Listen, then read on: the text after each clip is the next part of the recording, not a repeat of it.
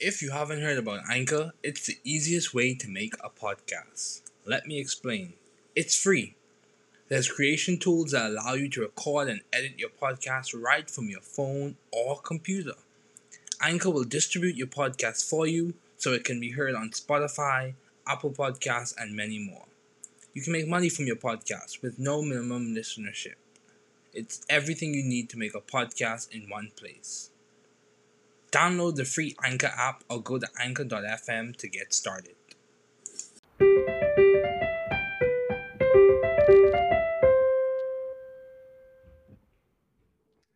Welcome to The New Chemist. We're glad you're listening. Feel free to download this podcast on Google Podcasts, Apple Podcasts, and Spotify. Here on The New Chemist, we discuss chemistry, which simply put is the science of change as well as careers, community research, and COVID 19. We're happy you're tuning in. My guest today is Dr. Silas Cook. Thanks for joining me today. It is so good to hear from you. Just briefly, I'll inform my audience about you. Dr. Cook began his academic career at Reed College in 1995. After earning his BA in 1999, Professor Cook took a position at the Genomics Institute of Novartis Research Foundation in San Diego, California. There, he worked to unravel various signal transduction pathways related to kinase and GTPase cell signaling. In 2001, he began his graduate studies in total synthesis at Columbia University in New York. Under the auspices of Professor Samuel J. Danishefsky, upon the completion of his PhD in 2006, he took a postdoc position in the laboratory of Professor Eric Jacobsen at Harvard University. In 2009, Dr. Cook became his independent began rather his independent appointment in the chemistry department at Indiana University. Please welcome Dr. Thanks, Dr. Cook, for joining me today. It's so good to have you on.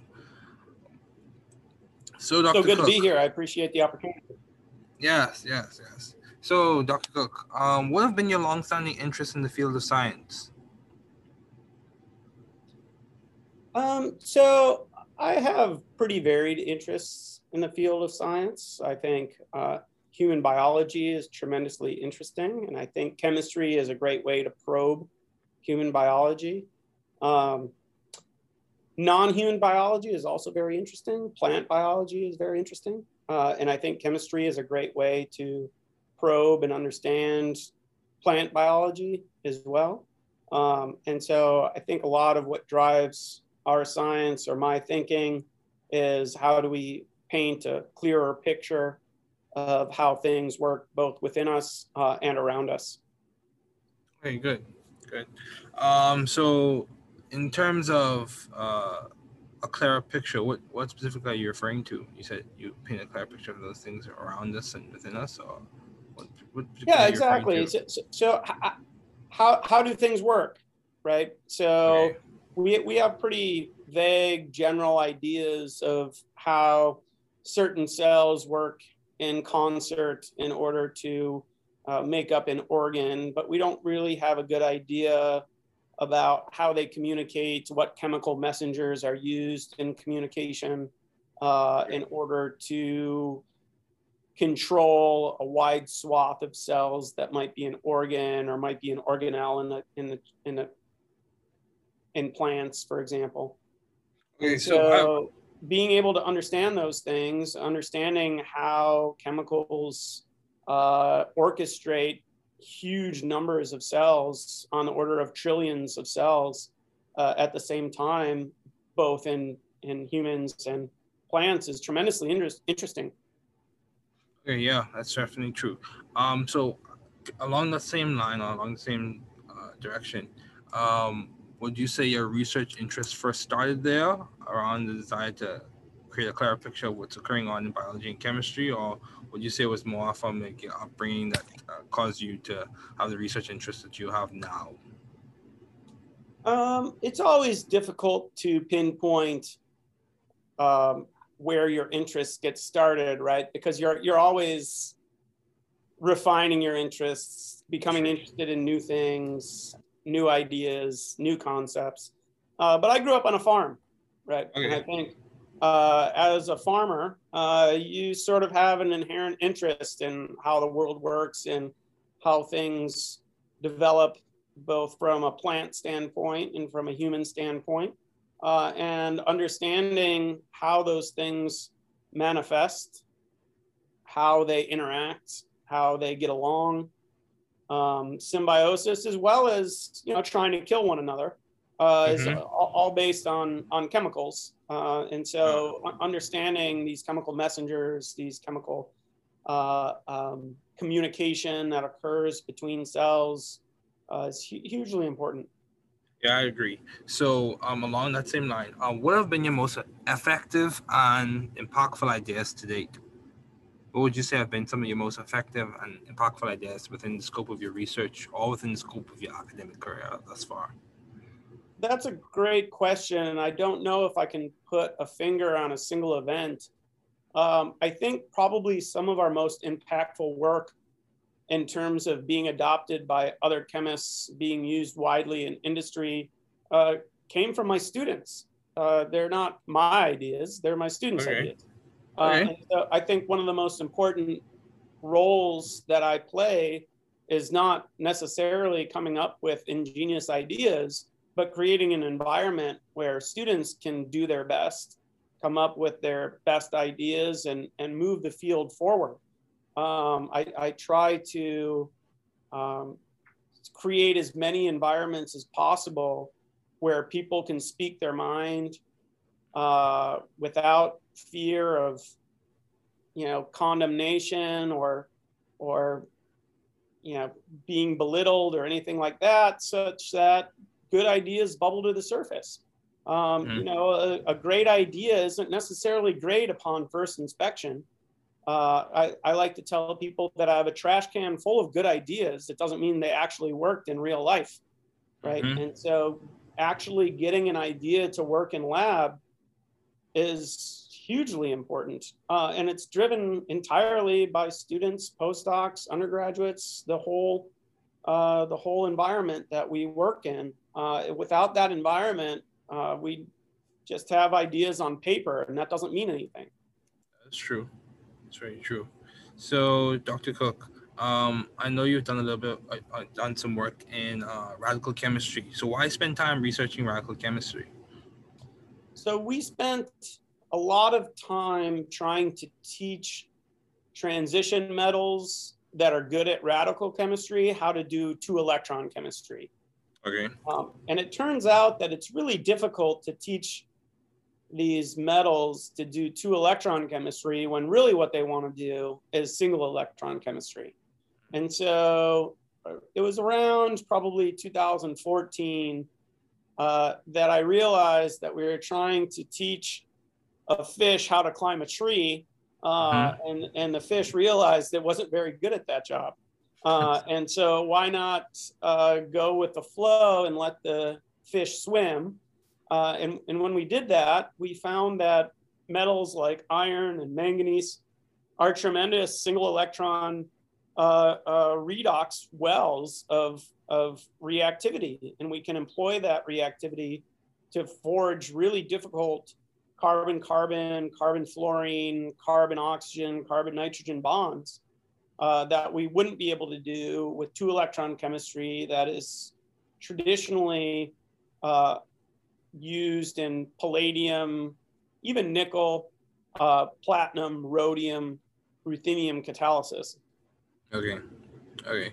So it's interesting that you say that, you know, because when I hear about these one electron processes that we do in the lab, that we use metals for. It almost seems similar to like what occurs in the electron transfer chain, in which you have iron sulfur clusters and stuff like that. So definitely interesting. So in term in layman's terms, uh, what impact does this work within you? Uh, this work with uh, radical chemistry, what impact does it have? So, or what are the implications? Right. So, so in layman's terms, um, we're interested in making bonds that people care about. Okay. Right. And so the pharmaceutical industry, the agri-sciences industry, the academic industry, the materials industry are all trying to make things of relevance. If you're in the pharmaceuticals industry, you might be trying to make a small molecule drug. You might be able, you might be trying to make a macromolecule. Uh, but the bottom line is you're trying to make new bonds of interest, right? You're trying to create chemical matter that will um, modulate whatever activity you might be interested in. Uh, and that's true of, of agri-sciences, that's true of materials. And so if you look at Lipinski's rule of five, right, where molecules, small molecules under a molecular weight of 500, uh, C log P of greater than a certain benchmark, um, and so on, you have roughly 10 to the 60th organic molecules that you can make. Mm-hmm. And so 10 to the 60th is a pretty large number. Most people aren't used to working with numbers on that scale. But to put it in perspective, right, the universe is about four times 10 to the 18th seconds old. And so that means you could make a new molecule every second since the Big Bang occurred. And you wouldn't even be scratching the surface of potential small molecules that fit Lipinski's rule of five. Um, and so another way to phrase that is you could spend your entire life making molecules no one cares about. Mm-hmm. So why not make molecules that people care about? Uh, and so we really take our cues from medicinal chemists, from process mm-hmm. chemists, um, across a wide range of industries to see what they're struggling with, to see what bonds they have to take multi-step to get to. Uh, and we try to simplify that. And radical chemistry, uh, with the transition metals that we use, tends to simplify synthetic sequences. And so, you know, what used to take 5, 10, 15 steps to make you know, we make in three, four, five steps. Wow, that's uh, good. And, and, and that makes a big difference to practicing organic chemists, people out there in the real world that are actually trying to access a specific chemical environment, a specific chemical space. Um, and so we take that very seriously. Uh, and so we're constantly combing through the medicinal chemistry, the process chemistry literature, mm-hmm. looking for areas that are underdeveloped areas that process chemists or medicinal chemists are struggling with. Um, and we and we try to improve uh, both step counts, yields, um, and obviously uh, synthetic uh, utility to get there. Okay. So um, I just have I have a, a, question along those same lines.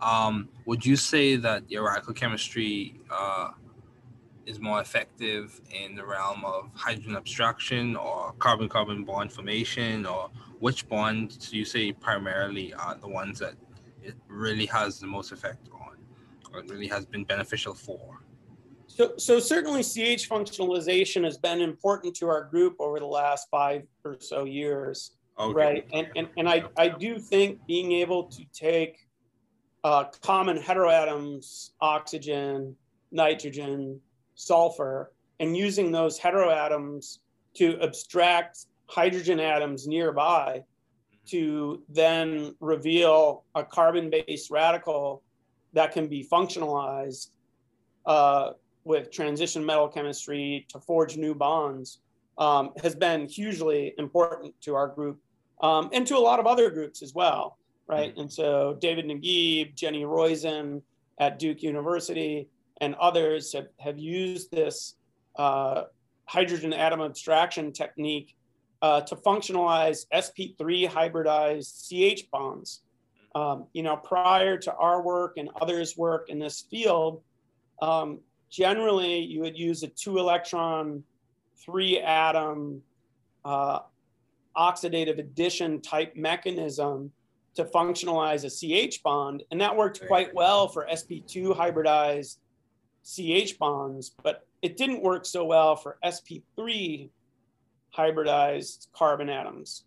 Um, and so this hydrogen atom abstraction and functionalization uh, really um, took off once once you used H atom abstraction as the tool to functionalize those SP3 hybridized systems. Okay, yeah, that's good. Um, so uh, going in a different direction, how do you maintain view of the bigger picture in your career and in your life in general? Yeah, I wish I knew the answer to that question. Um, I really don't.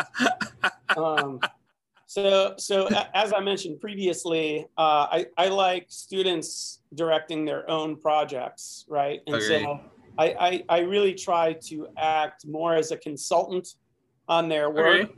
As opposed to an advisor that has a top-down iron fist approach to their project. Uh, and, and, and so a lot of times projects develop in unusual ways that I didn't anticipate at mm-hmm. the outset. And students really make the big picture decisions on where to take that chemistry. Um, and I'm just along for the ride. I just sit back and, and get excited about the work.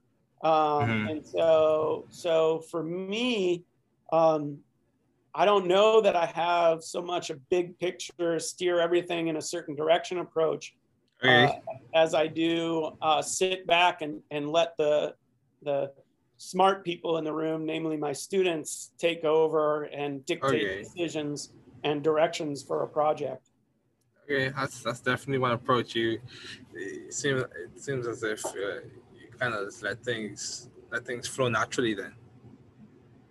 Yeah, I mean they zig and they zag, right? Um, so, yeah, so sometimes projects uh, we have that seem very very exciting uh, are moving in the right direction. We're, we're over the moon about the potential uh, that end up in a you know burning car crash at the bottom of a hill.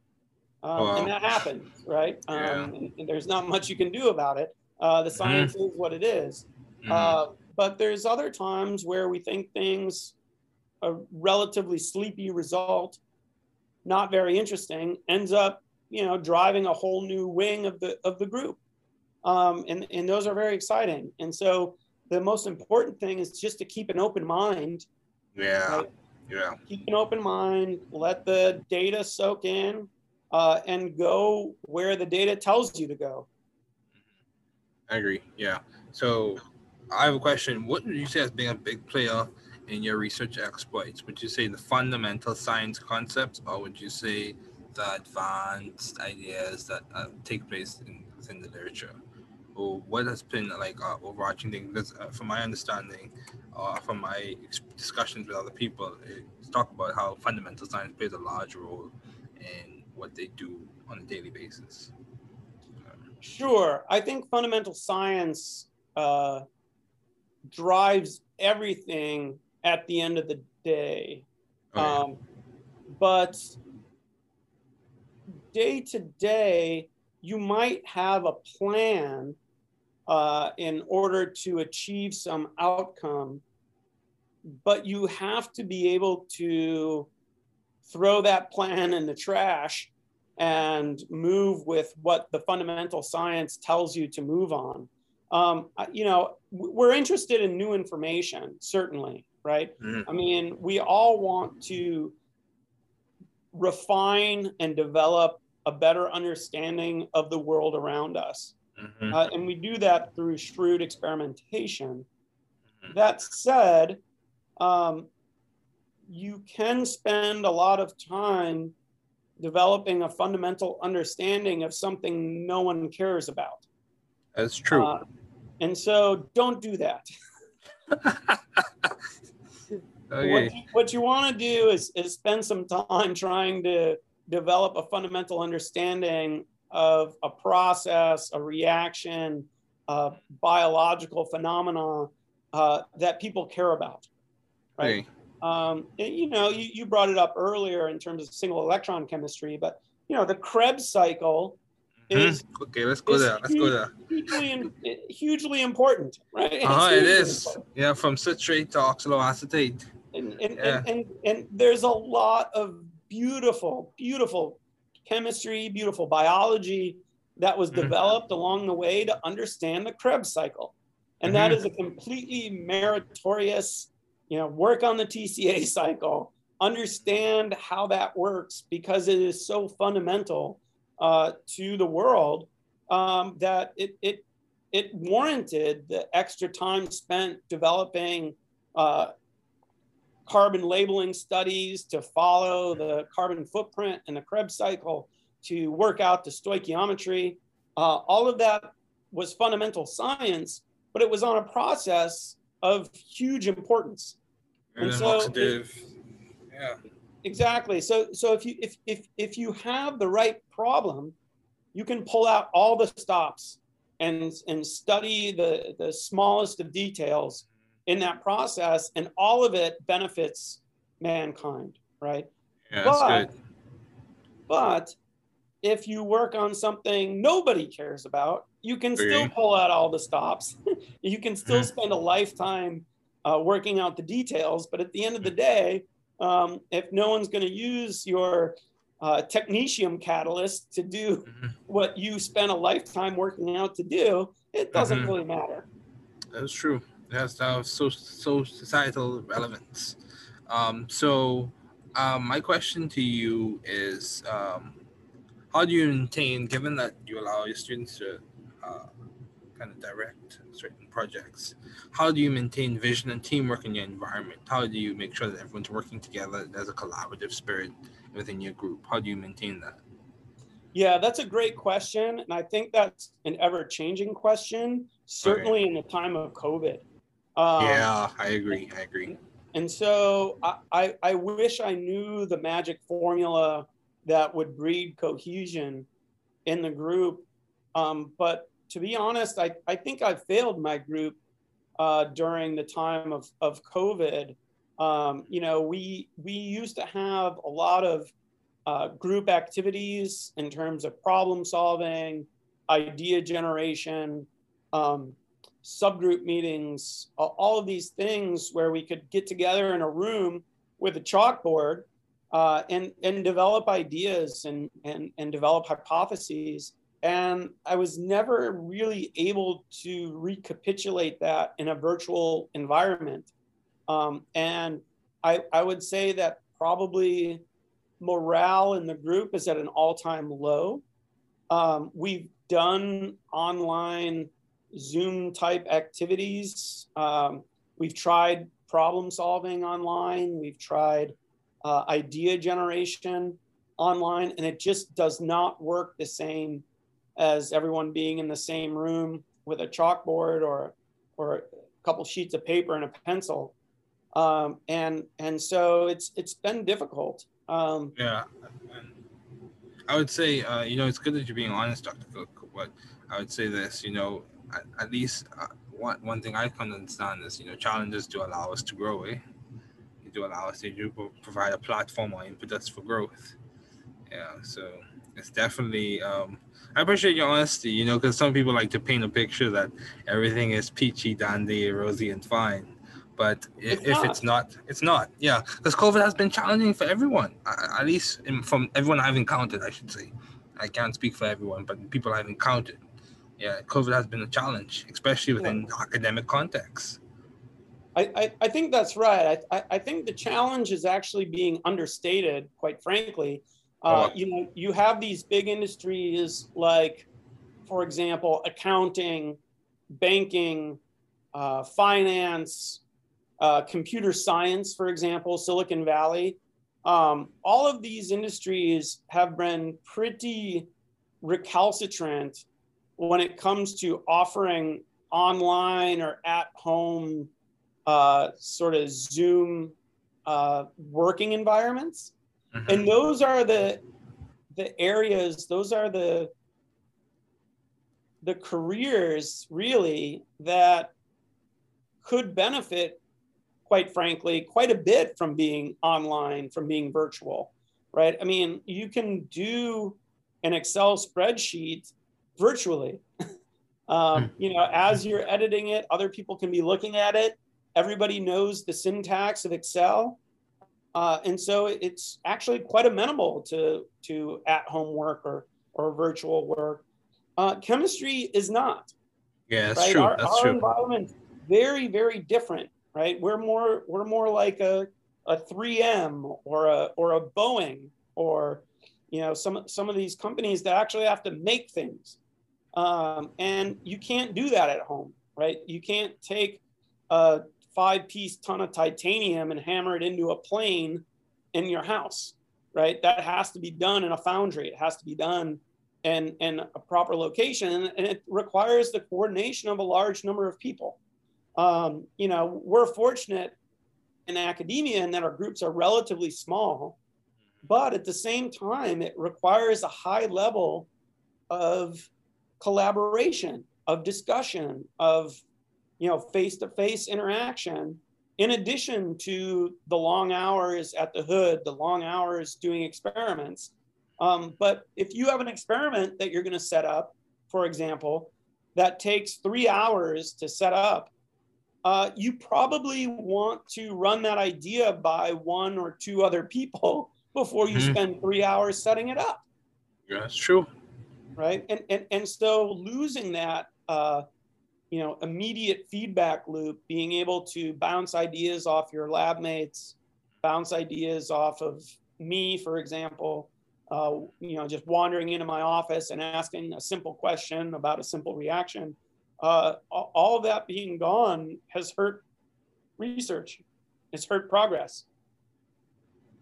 Well so what's the plan then dr cook? I take it you haven't been able you have not i take it you have not uh, uh, not considered a plan. What is the plan of action? I think it, a man of your expertise has, has probably some plan of action or has already enacted a plan of action already. Uh, right. What's the plan?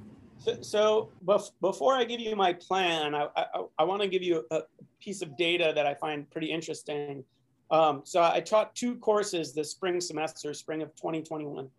One was completely virtual, completely online, and one was entirely in person. Um, I recently got my teaching feedback, so these questionnaires that we send out to students about the difficulty of the class, what they learned in the course, um, whether they had sufficient access to the professor, whether the learning objectives were, were clear and met during the course of the course. Um, and it was interesting to, in the same time period, compare this completely online class with a completely in-person class. In the mm. completely in-person class, I got my standard reviews, which are, this is a very difficult class. Uh, the teacher was completely dedicated and made the information clear and, and understandable, uh, even though it was complex. Uh, and I really enjoyed the course. I would highly recommend it to other people, uh, etc. On my online class, it was the exact opposite. This was oh, the wow. worst class I've ever had. The teacher didn't make learning objectives clear. Uh, the teacher wasn't clear about uh, the information being disseminated, etc. And so it's it's really interesting to see that a I need more training on how to uh, develop a more successful online course, um, okay. which doesn't surprise me. But just the dichotomy, just the dichotomy between online versus in person, you know, the same sort of information, the same uh, delivery uh, just does not translate over Zoom.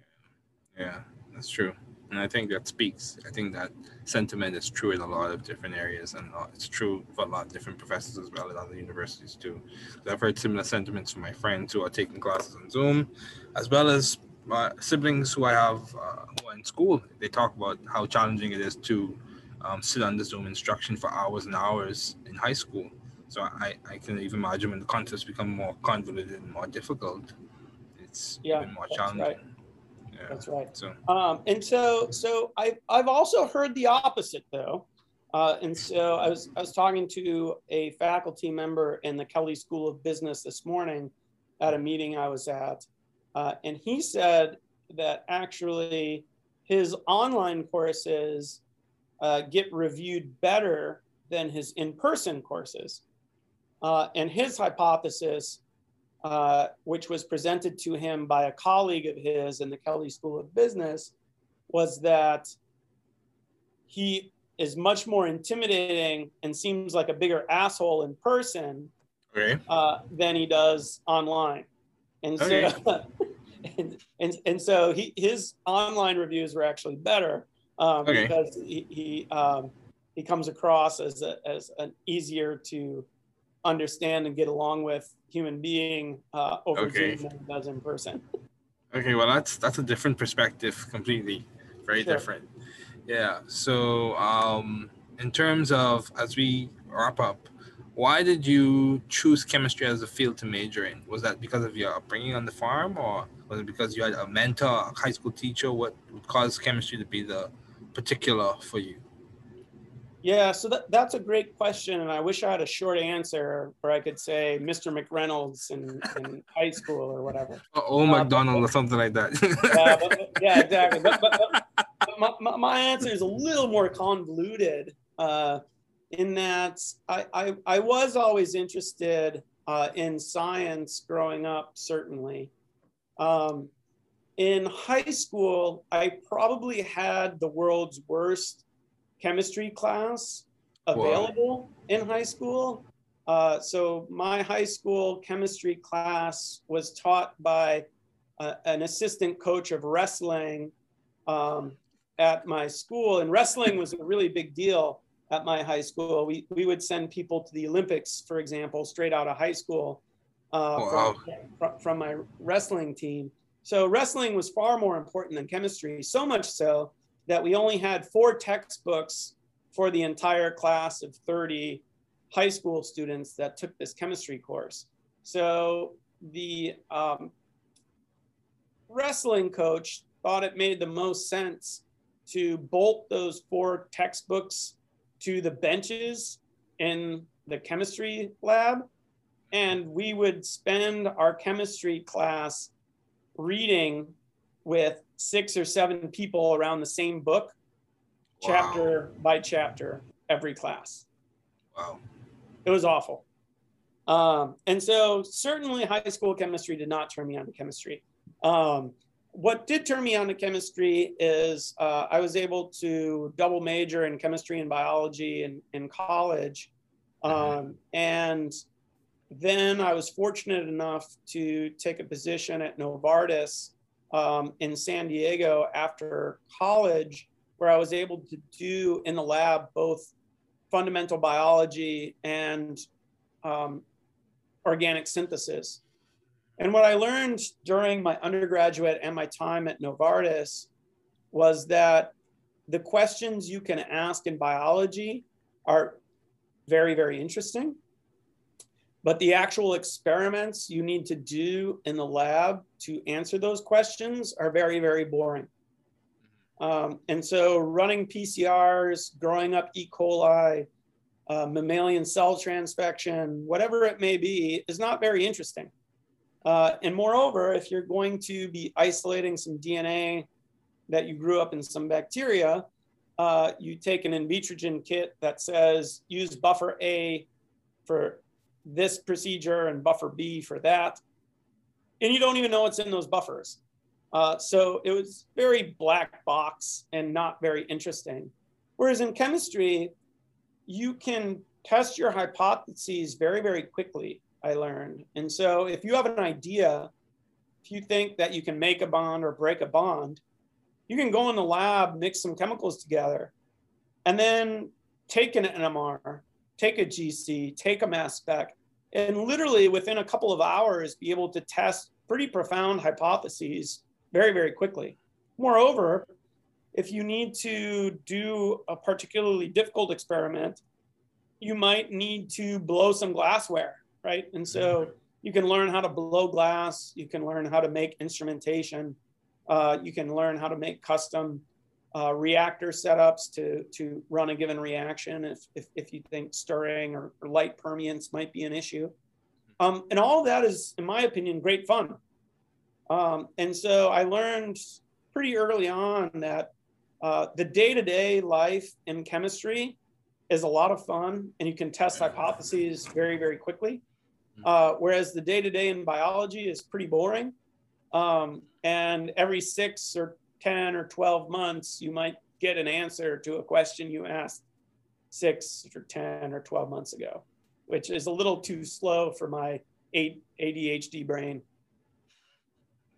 Okay, sure, sure, sure. Um, so uh, my final question to you, Dr. Cook. This has been a, definitely an interesting interview, to say the least. yeah. So I appreciate your honesty. Really do. Really do. It, it's very timely. Um, so what has been some of the most beneficial advice you have received? You obviously you you you're you're you're doing a good bit of work doing research. You're a professor, full professor at IU which is, has a really good chemistry department. And I'm not just saying that because I'm here. Um, yeah, I I think that to be true. So, what has been some of the beneficial advice or the most beneficial advice you have received? Um, I I've received such great guidance from the mentors I've had in my life. Quite honestly, uh, at the undergraduate level, um, Pete Schultz at, at Novartis uh, was just a tremendous mentor uh, and had the most sage uh, one liners that you can possibly think of. I, I, really enjoyed that. My PhD advisor, uh, truly, truly amazing intellect. And again, outstanding one liners. Um, you know, for, for, for, example, one, one, one of the uh, uh, great pieces of advice I got from my PhD advisor was uh, to just make the bond, just put the two pieces together, glue them together if you have to.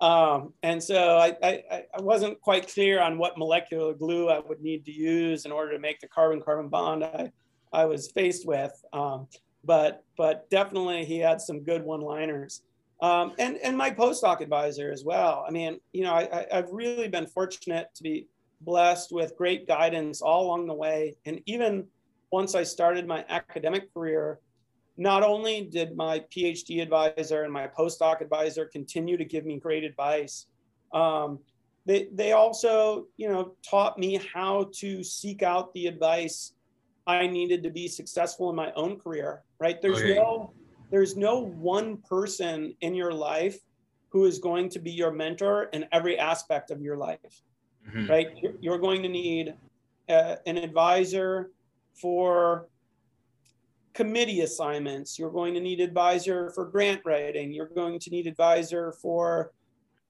new research directions you're going to need an advisor for your personal life all of these things are different people so yeah, I, appreciate that. And just as we conclude, you know, you made a. I wish we had met Oxford. I wish I had asked this question earlier because you made the statement, seeking out people that would give you the right advice or the advice that you need. How do you go through that process? How how have you done that? Is it through, just through experience, or is it through like you uh, inquire, or was it was it that's a guiding principle yes. behind? You? So so I wish I could give you a, a, a succinct answer, but in in my in my experience in my life one of my greatest strengths and one of my greatest weaknesses is that i don't get embarrassed hey. and so i don't care if i feel like a fool or look like a fool in front of anyone and so that's powerful that's powerful. That is, that is powerful i can walk into anybody's office no matter how high or low the ranking they are in the world, um, and ask a dumb question. Uh, I feel yeah. perfectly comfortable doing that. Um, and most people don't, I've learned. Um, and so the drawback is that I don't actually recognize in other people that they might be reluctant to seek advice or reluctant to look like a fool in front of me or in front of someone else in the room. Um, and, and that's been a challenge for me to try to navigate, uh, to try to draw people out of their own shells to, you know, seek the advice that, that they need, right? And so it's not often obvious what advice is, is going to tip the scales in your favor. And wow. so you need to take a lot of shots on goal. Sometimes you're going to ask for feedback from someone who really doesn't give you the feedback you need. Mm-hmm. Um, but you listen patiently, uh, you assess that feedback, and you decide is this someone I'm going to come to again in the future or not? Mm-hmm. right? And so, so, you know, in that way, uh, you know, I've probably sought out a hundred mentors, uh, and I probably only have three, right? Yeah, so, that's fair. So, so, you know, sometimes you have to look like a fool in order to get the information that you need to make the best decision that you need to make, uh, hmm. whether it be in your personal life, professional life, grant writing, uh, student recruiting. I don't care what the topic is, right? Some people are going to have good advice and some people are going to not have such good advice.